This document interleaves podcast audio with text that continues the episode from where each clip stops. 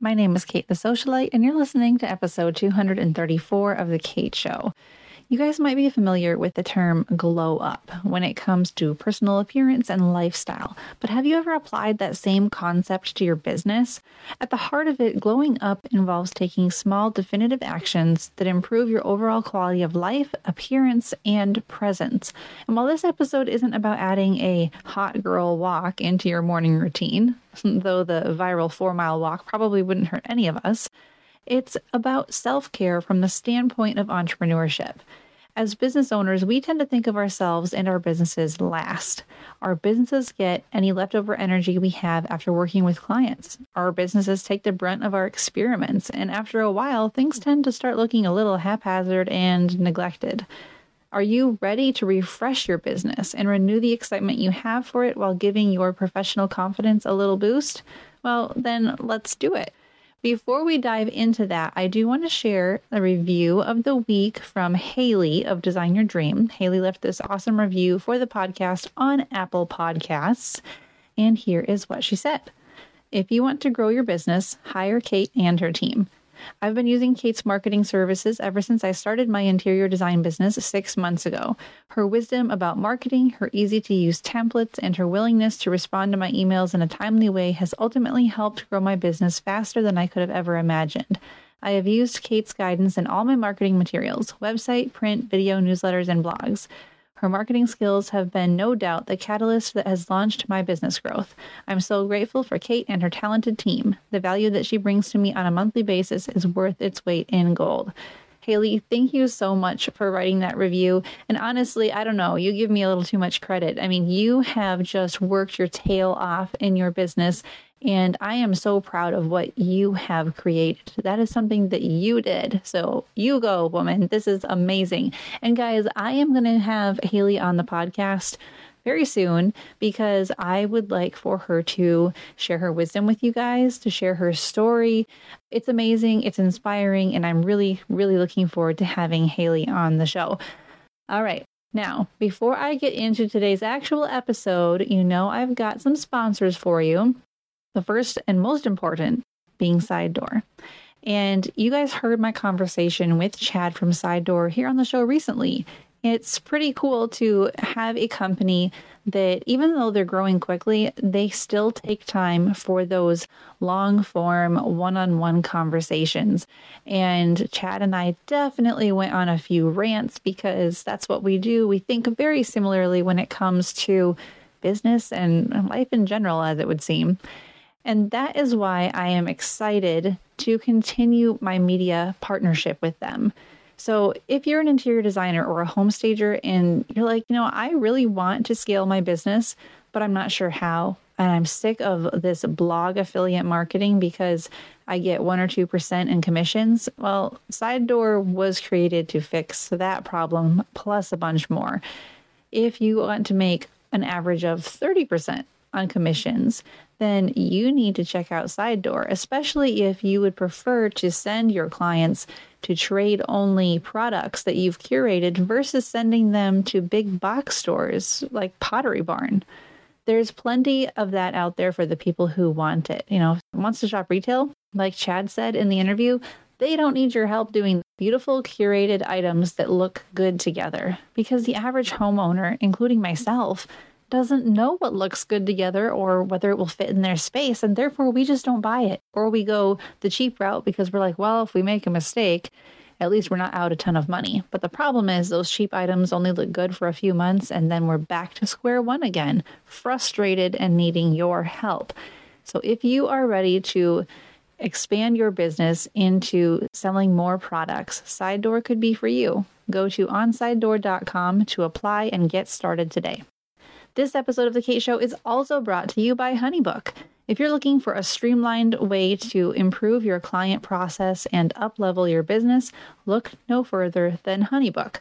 Honeybook can automate your client bookings, questionnaires, contracts, and invoices. Go to share.honeybook.com forward slash socialite and enter the code socialite to receive 50% off your first year. This is the most lucrative offer they have out there right now, and it is well worth your time to check it out. All right, guys, let's get into how to glow up your business in seven easy steps. Marketing your interior design or home staging business should be easy and relational.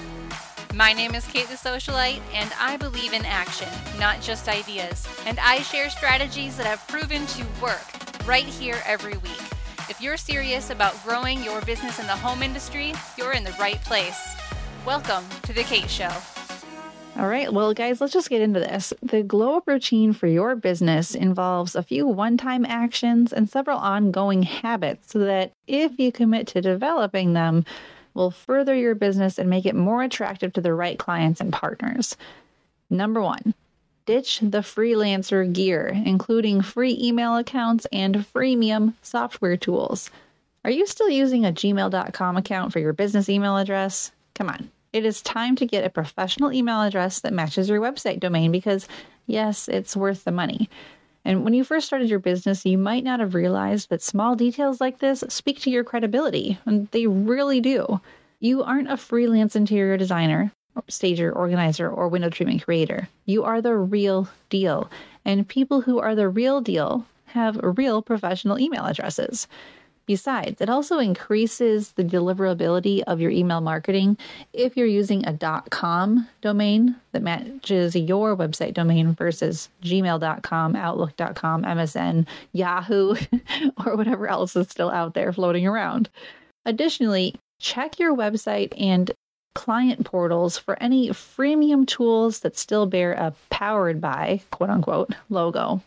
Paying to remove these things is just the cost of doing business. So if you need to use a specific tool or platform, make sure you can remove that platform's branding, even if that means upgrading from a free account. Common places that I tend to see this powered by branding include Wix and Weebly websites that are not on a business plan, Squarespace sites that have not been fully customized, as well as Calendly and MailChimp accounts that are still on the free plan. When you try to run your business off free accounts, you're telling your clients that you don't quite take your business seriously yet. And like, why? Why would you do that? If you want people to trust your business enough to pay you, you have to trust and invest in your business first. Now, does this mean that you have to have like 15 different platforms you're paying for every month? No, absolutely not. Go back and assess whether you actually even need those platforms at all. Upgrade the ones that need to be upgraded and delete the rest. Number two, get professional photos of yourself doing whatever it is that you're trying to sell. A brand photo shoot might feel intimidating, but it's pretty simple. You'll need to set aside a few days of preparation, a day of photography, and it will result in one to three years worth of images to use in your business. Pretty good payoff, I'd say. While a standalone headshot is somewhat useful, those photos don't do much to elaborate on your services or create connections with potential clients who visit your website, who read your emails, or who follow you on social. To present yourself and your business strategically, you need to work with a brand photographer who can capture you and your team and show you all in action. I mean, by the way, guys, imagine how hard this is for someone like me who runs a virtual agency, has a virtual. I rely on the photographer to capture the essence of me, because that's really what people are looking for anyway. Same is true of your business.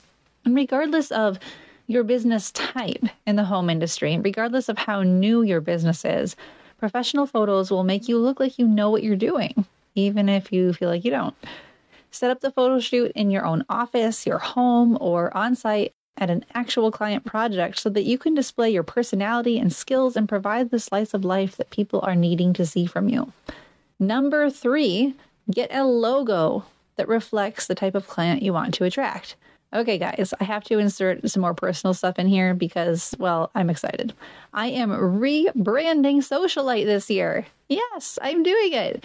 And I'll be unveiling the new aesthetic and suite of logos in January 2024 because everything will be wrapped up and sealed and delivered to me right before Christmas.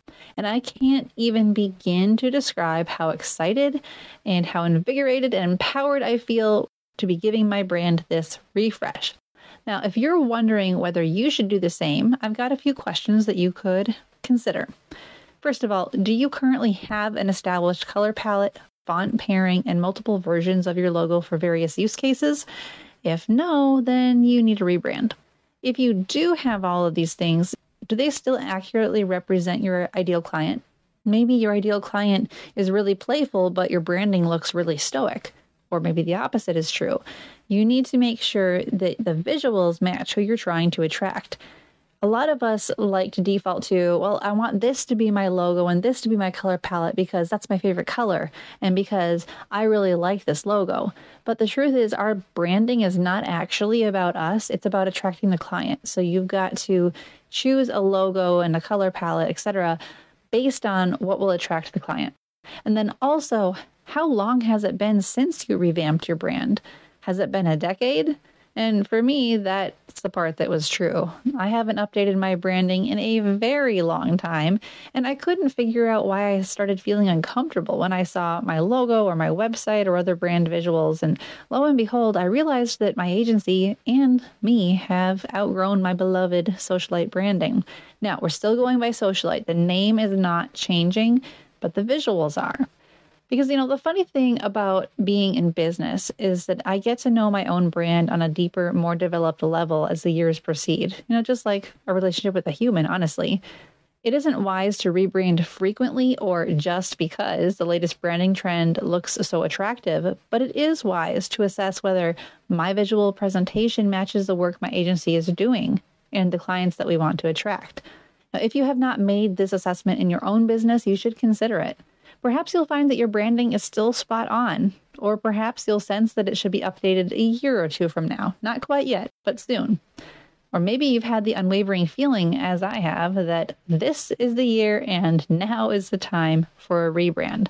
I am really excited about it. I cannot wait to show you all. Today's episode of The Kate Show is brought to you in part by the Window Coverings Association of America.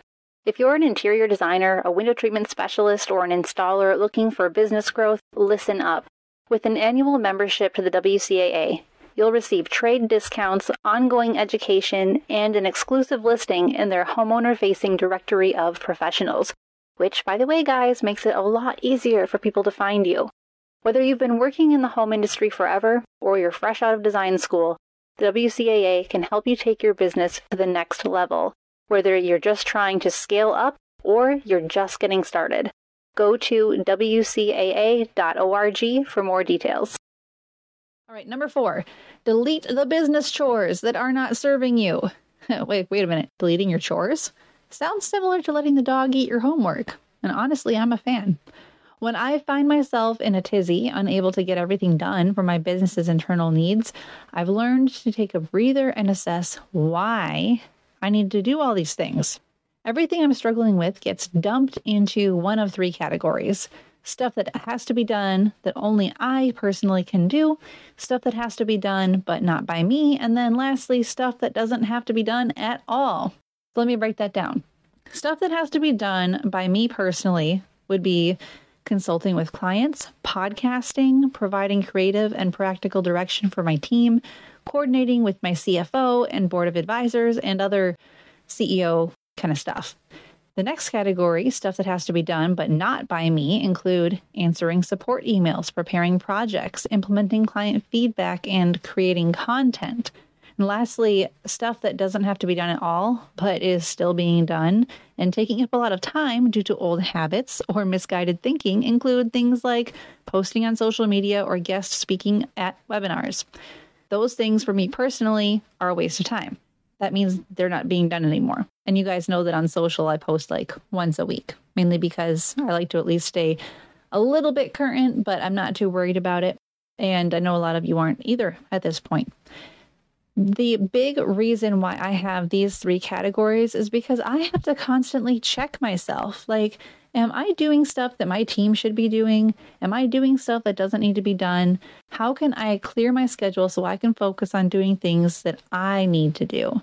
And this is something that takes practice. I still slip up and I still get overwhelmed and I end up with a migraine. And I'm like, what on earth am I doing with my time? And I have to go back and reassess. And sometimes it's a matter of I completely overbooked myself with things that I personally only can do. And that is a different issue. That means I'm getting a little bit ahead of myself. I am not estimating my time or prioritizing my time correctly. And that's something that we all just have to figure out and live and learn, you know? But once I have sorted things out and I know what I need to do and what my team needs to do and what can be deleted from the list entirely, I'm a lot more productive. And you will be too, even if you don't have a team. Because I can hear some of you right now, you're like, well, Kate, it must be nice. If you don't want to do something, you just give it to your team. but that's not true. There are plenty of things that I will wake up in the morning and be like, oh, I have to do that today. I don't want to do that today. But I can't give it to a team member because it's actually my thing to do. And that's when I just suck it up and do it. And then I'm glad it's done.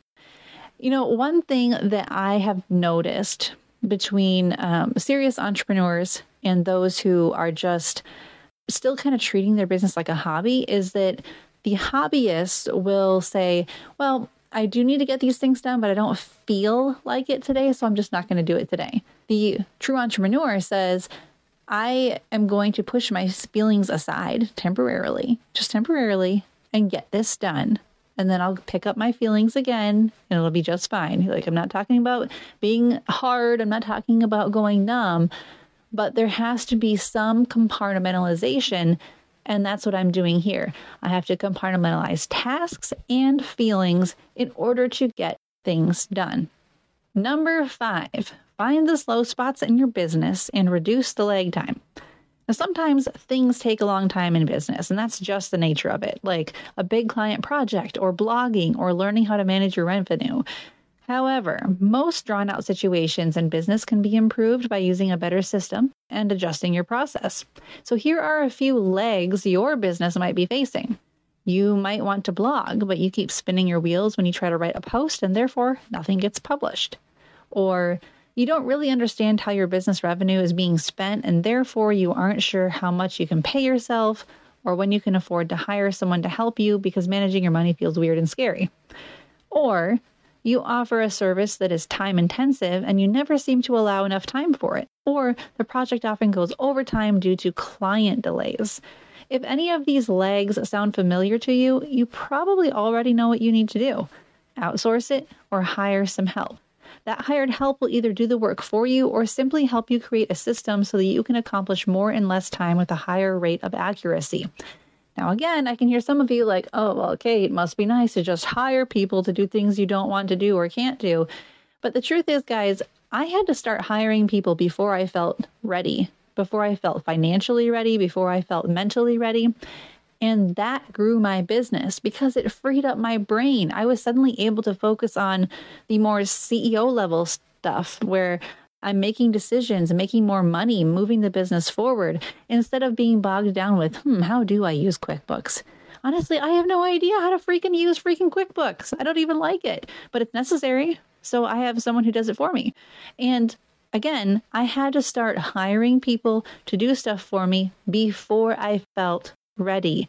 And then because of that, I became ready and things became a lot more successful.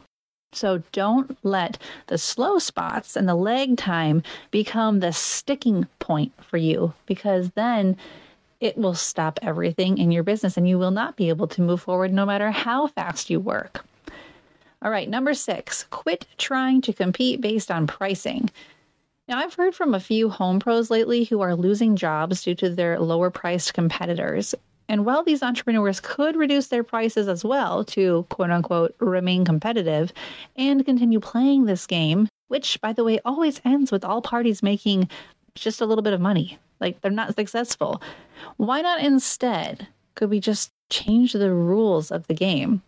What if instead of competing on price, you competed on ideal clients? What if your ideal client was so specific and your services were so attuned to their needs that your competitors simply couldn't compete? Because let me tell you a little secret here the companies who market themselves based on being affordable are also very generalized. They have no specific ideal client. They are just throwing offers into the wind, announcing, I'm cheap, into the megaphone of their brand, thus attracting the tightwads who hire them again and again. Not because they're good, but because they're good enough and mostly because they're cheap. Do you want your business to be known for being cheap? There will always be a market for that. Think Walmart, Target. But there's also a huge market for Chanel and Gucci. You get to decide where you want to land. Using my own business as an example, you guys know as well as I do that marketing agencies are a dime a dozen, and so are podcasts. So then why are you here listening to me? And why are so many of you actively working with my agency? Based on what you've told me, you're here because you like the fact that my messaging and our services are tailored to your specific needs as an entrepreneur in the home industry. Your clients would feel the same way about you. They want you to be so focused on them that your competitors simply don't matter anymore. Do I have competitors? Yeah, sure, technically, but I can't really name them. I, I don't even know. Because if they serve the home industry and offer some of the same services that we do, they're still going about it in a completely different way, which isn't right or wrong, but it's just vastly different than what we're doing here at Socialite. For you, make sure your services are centered on your ideal client. Make the client experience the way that your client needs to receive them. Do this, and you'll find that your competitors start falling by the wayside because you're making yourself far too unique to compete. Number seven, this is a big one. Respect your own prices, policies, and procedures. If you've ever sent an estimate to a client and felt pressured to justify your pricing, it's too late. Your pricing should be justified before the client approaches you because the perceived value of what you offer should outweigh the price you put on it. You don't need to explain why your hourly rate is $150. Doing so will make you appear unconfident. Your rate is your rate, and that is that. If you believe that your pricing is not negotiable, nor will they. And also, stop giving allowances or making excuses for clients who were aware of your deadlines or appointments and disregarded them. If they don't show up, they need to reschedule based on your normal availability, not your rushed squeeze them in last minute availability. If they don't provide the information or feedback you've clearly communicated that you need from them by a reasonable and specific date that you told them, their project needs to either be put on hold until your schedule allows for it, or they will need to incur additional invoices from you to rush the project and get it back on track. If a client feels like they are an exception to your well honed process by which you would normally conduct their project, you need to push back firmly and professionally. They are not the exception. There are no exceptions. Your processes are in place for a reason. And while you can be flexible, you can't be so flexible that your own system falls apart. That would create havoc for your team and their project while distracting you from the other aspects of your business. Showing people that you respect your own pricing, timeline, and process will teach them to respect those things too. And holding yourself and your clients accountable will encourage everyone to rise to the occasion. That's a big part of glowing up your business. And you know, the best part about glowing up is that it rarely requires big changes. As we all know, small details make the design, right? And these are the small details that you need to be aware of in your business to help yourself thrive as an entrepreneur. Because you're not an employee anymore. Even if you have a side gig, I don't care. For all intents and purposes, you are not an employee anymore. You're also not a freelancer. Put on your CEO pants and get glowing. All right, guys, until next time, keep your marketing simple, your message clear, and I will talk to you soon. Thanks for listening. Visit us at thekateshowpodcast.com where we empower home professionals with marketing confidence.